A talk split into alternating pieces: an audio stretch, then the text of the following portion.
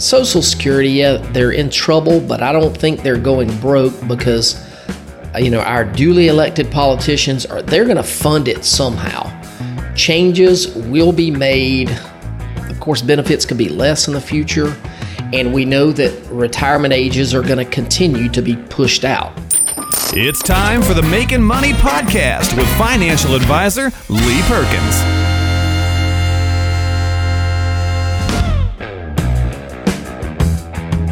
Thanks for joining us. Ben George alongside Lee Perkins. Lee, how are we? I'm doing well, man. How are you? Good. How's uh, what's new around the office? Anything? Man, man, we got a lot of people coming in concerned about taxes and long-term care. It seems like we always have themes that people are kind of come and go in waves, but man, a lot of questions and concerns on long term care. We recently did a, a long term care event here in our office for our clients, and maybe that was part of why it just seems that way. But that and taxes are two of the things that people are really concerned about. So, do you think the ta- you think the taxes have to do with it being close to the end of the year? Is that something that kind of pops up this time? Yeah, it, it does. Every year, you know, especially right before October 15th when, um, you know, you got business tax filings and and a lot of things that need to be done prior to for last year's taxes. That happens, and then these last few months or few weeks before the end of the year, people doing some uh, Roth conversion planning or, or contributions to IRA. So yeah, a lot of a lot of tax activity. Well, I was going to ask. I mean, I, I thought that maybe you might slow down a little bit around the holiday season, but it sounds like you guys will still be pretty busy. So, will you get some time off and some time to to, to get out of the office and enjoy the holidays? Yeah, we'll take off a few days around around Christmas. Actually, going to get to go uh, taking my family to New York right before Christmas. My wife oh, has always wanted to. Great. She's always wanted to see the lights in New York, so we will be there along with 11 billion other people. Got to check out the, the tree at the Rockefeller Center. Of course, that's it. I'm sure that is on on her plans. I'm just going to do what she says. Yeah, well, you'll have a lot of fun. That's a beautiful city this time of year, and uh, I think you'll have a, a lot of memories to take back with you when you return yep. back to Macon. So that'd be a lot of fun. Well, great. Hope you all have a safe trip and uh, thank you. And a lot of fun. So today on the show, we're gonna again go through another headline that I found, uh, interesting story that we got to get Lee's reaction to, and we got a mailbag question. Of course, if you always want to send in something to Lee, you can do so at jlperkinswealth.com. You can also call their office, the JL Perkins Wealth Management office at 478 254 3550. Uh, Lee will bring on some questions that he likes onto the show, and we'll answer them here to give everyone uh, a little bit of valuable information. So we'll have a question that we'll get to today, and then we shall finish things off with our main topic, and that is going to be on Social Security. Top five things that people misunderstand about Social Security. We will get into that today, and we'll run down that list and help make some sense of it uh, with Lee, who is the owner and financial advisor over at JL Perkins Wealth Management, serving the Macon area with their office over at Northside Crossing. So you can get any information on this show and anything we talk about or whatever questions you have from their office. So let's begin with a little bit of a did you see this from the news? All right, this is an odd story, and it's weird to me to see that this somebody would do this, but it surprised me in this day and age. Everybody kind of pretends to be somebody different. But there was a man pretending to be an investment advisor in Nevada, and he just received a cease and desist letter from the SEC. He was actually a baggage handler at an airport and was giving investment advice to more than 900 airport and airline employees, also charging them an annual fee before he was finally found to be a fraud uh, you might say he had a lot of baggage. Lee. Yeah, yes, he is. I, I like the pun there. Yeah, I, I read this story uh, several weeks ago, uh, so I'm glad that you're bringing this up. It's, it's kind of crazy. A couple of different angles on here. One thing, I commend the guy for having such a, a I guess it's kind of a captive audience because this was with uh, other airport employees and people there. So he had a definite target market. Yeah. And so he was fulfilling a need. The problem was he's not licensed to do this. I mean, he's a baggage handler. So in that arena, he became the quote guru. And so I don't know what kind of investment advice he was giving, but the fact that people were paying him for that, they saw some kind of value there. And, and ultimately, he was exposed as a fraud. So who knows what's going to happen going forward. But I see this kind of thing all the time in just every place, every workplace of any size where people are taking investment advice from coworkers that really you know don't really know what's going on. Sure they they can tell you the funds that have gone up or ones that have gone down just by the material that they get but but they're not qualified to give you professional advice. So be careful. Watch out for the gurus that lurk around your office and uh, make sure that you're you're getting good investment advice from somebody who's trained to know what's going on What's the one question you can ask an advisor if you're considering working with them? I mean, obviously, if you go to somebody's office, it's a little bit easier. If they, have, you know, like if they go to your office, they're going to be pretty clear that you guys are legit and and a up and up operation. But if you come across somebody that's going to give you advice, what's one question you can ask them to find out if they're legitimate? Well, you want to make sure that they are actually licensed okay. in, in the state to do business. Uh, that's the first thing you want to want to know is do they carry a license to do that? you know, there, there are a lot of people that call themselves either a, a planner or a stockbroker or an advisor. There's all different kind of levels of, I guess, not levels of service, but titles that people could call themselves. But to me, I, I would tell you, you want to work with somebody who is an independent, who doesn't work for a company, that that company is going to tell them what product to sell you or what you should do with your you know your money. Um, but you you want to work with somebody who's an independent who's a fiduciary who has your best interest in, in heart. That that's what my advice would be to you. Okay. I'm pretty impressed though that he had 900 clients around the airport yeah he's do, doing well. And what's crazy if he did this the right way he could probably make a really great living doing it legitimately and not have to load baggage at an airport yeah, that's so, the odd part is if he's that into it, why not take the time to get licensed and, and have all these these clients ready to go? Yeah. You got it. Who knows, man? Who knows? Who knows? People do crazy things. They do. All right, now it's time to open up the mailbag. It's time for the mailbag. We want to hear from you. All right, so let's get into a listener question. Again, you can submit any questions that you have to Lee and his team at jlperkinswealth.com, or you can call their office 478 254 3550. Lee will bring his favorite questions or the questions he thinks will give us the most value here on the podcast, and we'll answer them for you right here. So today we have a, a question from Helen in Forsyth who asks Are there really no tax implications to rolling over my 401k? I don't really like the investment options in my 401k, but I don't want to roll it over and then get hit with a tax bill I wasn't expecting. All right, Helen, good news. There are no tax implications as long as you go directly to an IRA. That is the, the safest way to do it. Now, there are ways that people mess this up all the time because they have the 401k company send them a check. You don't want to do that make sure that it, it goes directly into an IRA and there will be no tax consequences for you. And then once you're in the IRA, you can invest in whatever you want. I know you said you didn't like the investment options that you have in the 401k, and we do see that a lot. You know, in, inside a 401k, you are limited. Inside of an IRA, you can invest in whatever you want. But no, you're not going to pay taxes on anything until you actually take a distribution from your account. So that's from your 401k or from your IRA. But move it from a 401k directly to an IRA. It's not a taxable event, and you're only taxed when you take money out of that IRA. So, good question. That was a good question, Helen. And make sure if you have a question for Lena's team, you send them in, and we might feature them here on the Making Money podcast.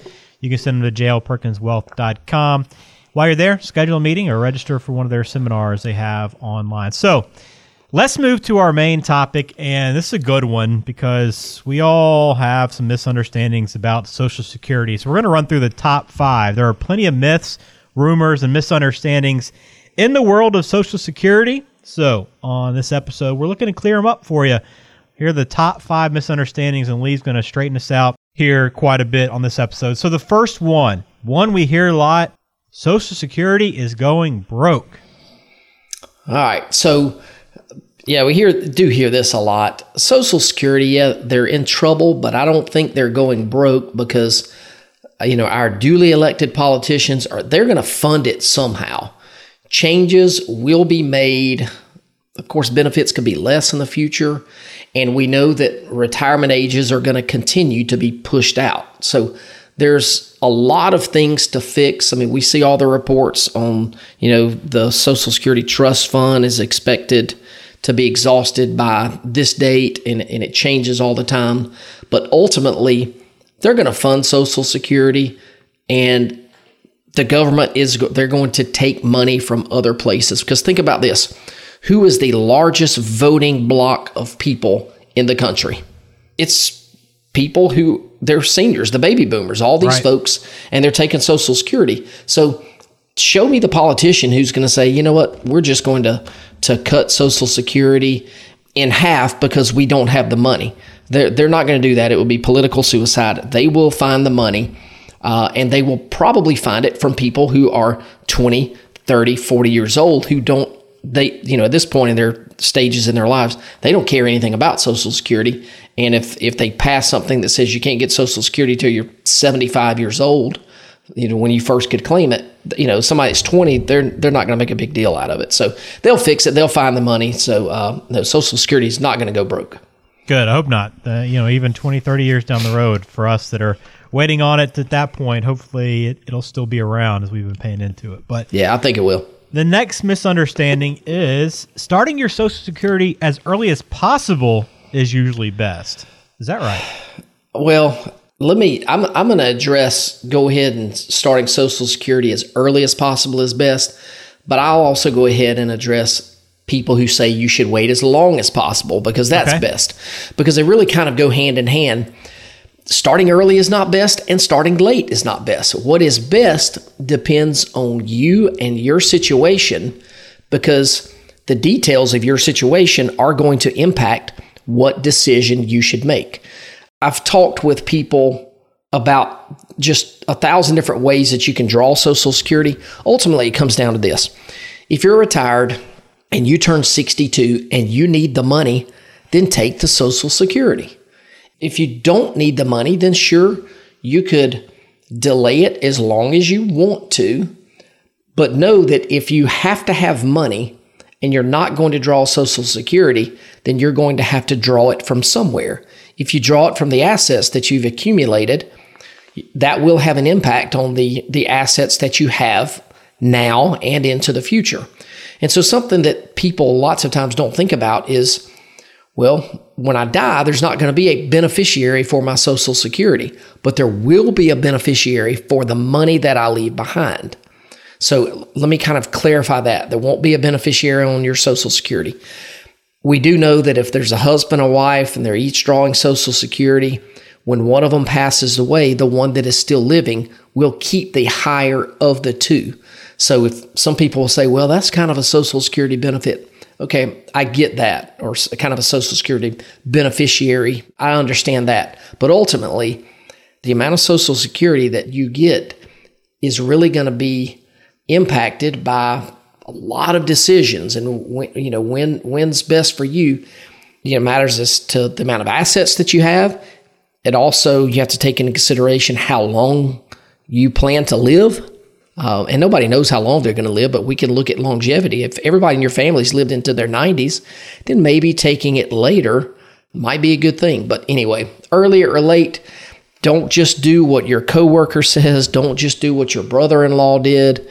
Do what is right for you based on all of the other variables. So that's what, and I would say sit down with somebody that can do that. We've got a really powerful software that we use for our folks, Ben, and uh, and we can tell them once we put in a couple of assumptions, we can give them a couple of really good options that work really well for them. Yeah, have that conversation with somebody that's professional. Don't try to do it yourself. You need to get it right the first time uh, when Right. you're deciding when to take your Social Security. All And right, if so there's that a if there's a nearby baggage handler, you can ask you could ask him if you wanted to do that. right, well, you can. I don't know if you want to, but you could do that. Exactly. You probably find someone at your nearest airport. All right, so that was two and three. Let's go on to number four. This misunderstanding. The Social Security Administration can help you choose the best claiming strategy for yourself. All right, so this is where sometimes people get in trouble. When you go to the Social Security Administration, they can tell you what the best claiming strategy is for you and your spouse, kind of to maximize that benefit. But that's just with Social Security in a vacuum. They don't know anything about your pension. They don't know anything about your assets. They don't know anything about your plans to pay for a wedding for your daughter or for your son or or a beach house you want to buy or any of those kind of things. They don't know the other variables that really right. come into play. All they can do is look, okay, here's what the chart says. If you take it at 62, it's this amount, or if you take it at full retirement age, it's this amount, or if you wait till 70, it's this amount. They're going to tell you the amount, but they're not going to do the planning for you that is necessary to make the best decision. So just be careful. You know, the, the, folks at the Social Security Administration can be very helpful. There's some good ones, and there's some that aren't as knowledgeable or not, not as helpful. So if you do make an appointment to go there and talk with somebody, if you find that that person doesn't um, really, you don't feel like they know what they need to know, and then you can ask to speak to somebody else, or you can make an appointment and go get somebody else another time. But anyway, that's my advice. Don't take final advice on a claiming strategy from a Social Security worker. There you go. The final misunderstanding, I think this is one that we or many people aren't prepared for, but the misunderstanding that you don't have to pay taxes on your Social Security benefits. Yeah, I, I wish this were true. Uh, unfortunately, for most people listening to this podcast, you will pay taxes on your Social Security benefit most of those folks, uh, 50 to 85% of their Social Security is going to show up on their tax return. Now, that's not their tax rate, of course. That's just the amount or the percentage of Social Security that's going to show up on the tax return. And so the way it works, the, the formula is, it's not super difficult. But anyway, if you take 50% of your Social Security benefit, add to that ordinary income dividends and capital gain income, and then non-taxable interest, like interest that you may have earned on a on a municipal bond that's not taxable. That interest would show up here. If you add all of those things up, that is what they use to determine how much of your Social Security is taxable. So if you're a single person and that income adds up to over $25,000, then 50% of your Social Security is going to show up on your tax return. You'll pay taxes on that.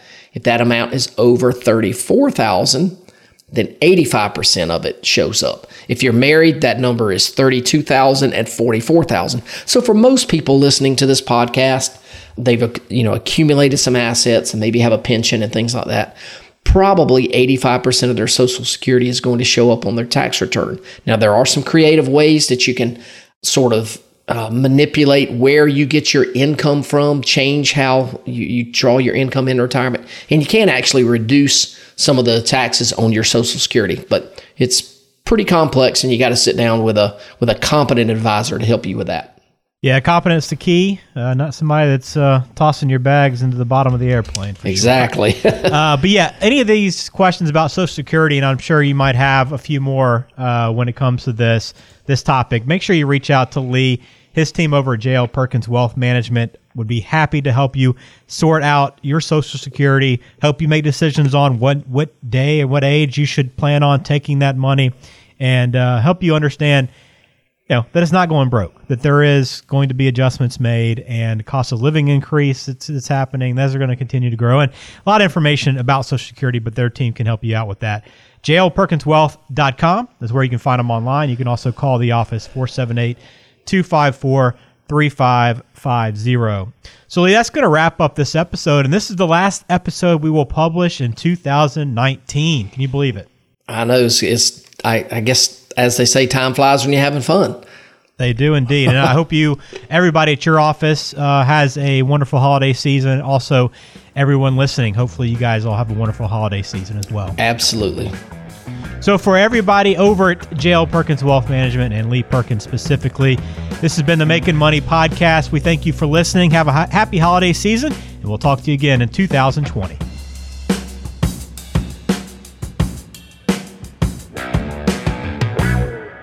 Investment advisory services are offered by JL Perkins Wealth Management, a registered investment advisor and insurance agency. Information is for illustrative purposes only and does not constitute tax, legal, or investment advice. Always consult with a qualified tax, legal, or investment professional before taking any action.